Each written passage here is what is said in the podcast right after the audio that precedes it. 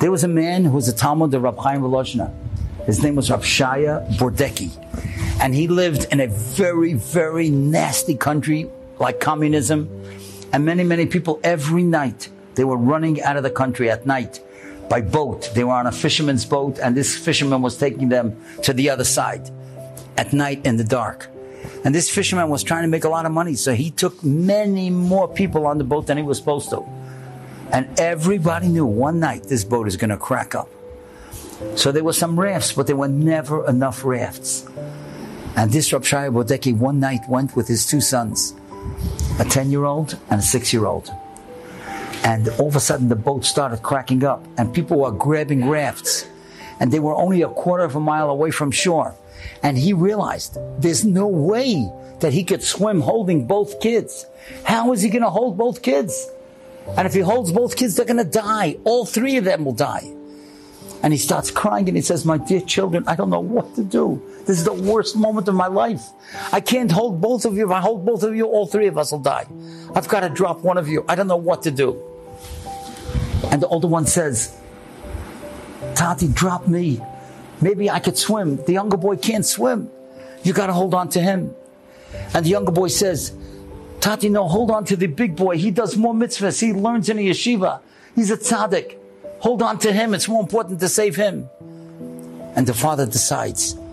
It's terrible, but he decides he's going to drop the older boy. Maybe he'll be able to swim.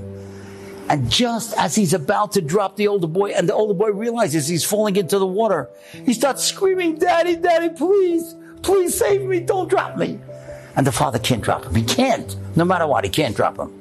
And somehow, miraculously, he holds on to both kids and they make it to shore and he plots and he faints on the ground, having saved both his kids.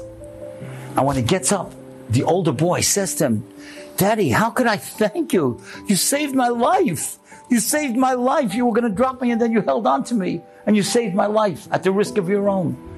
And listen to what the father says to him. He said, I didn't save your life. You saved your life. You know why? Because when you cried out to me, you gave me such a strength that I didn't even know that I had. So your cry gave me that strength. And that's how I was able to help you. And when I heard the story, I heard it from a great tzaddik who said like this. That's what the Gemara says in Brachas Lamed Beis and Beis. In Roya Adam, Shehispalel, if, if a person sees that he davened, but he didn't get answered, what should he do? Yachsav Yispal. Daven again. Why? As it says, Kave el Hashem, Chazak v'yamis libecha, v'kave el Hashem. Hope and pray to Hashem, and if it doesn't work, hope and pray again. In other words, you know what that means? Sometimes we don't have enough merit. And we daven to Hashem instead of speak. Hashem doesn't have the power to save us because we don't have enough zechusim. So what do we do? We daven again. And then when we daven again, we get more mitzvahs. Then we give Hashem the power to save us because now we have more mitzvahs. So now he has the power to save us.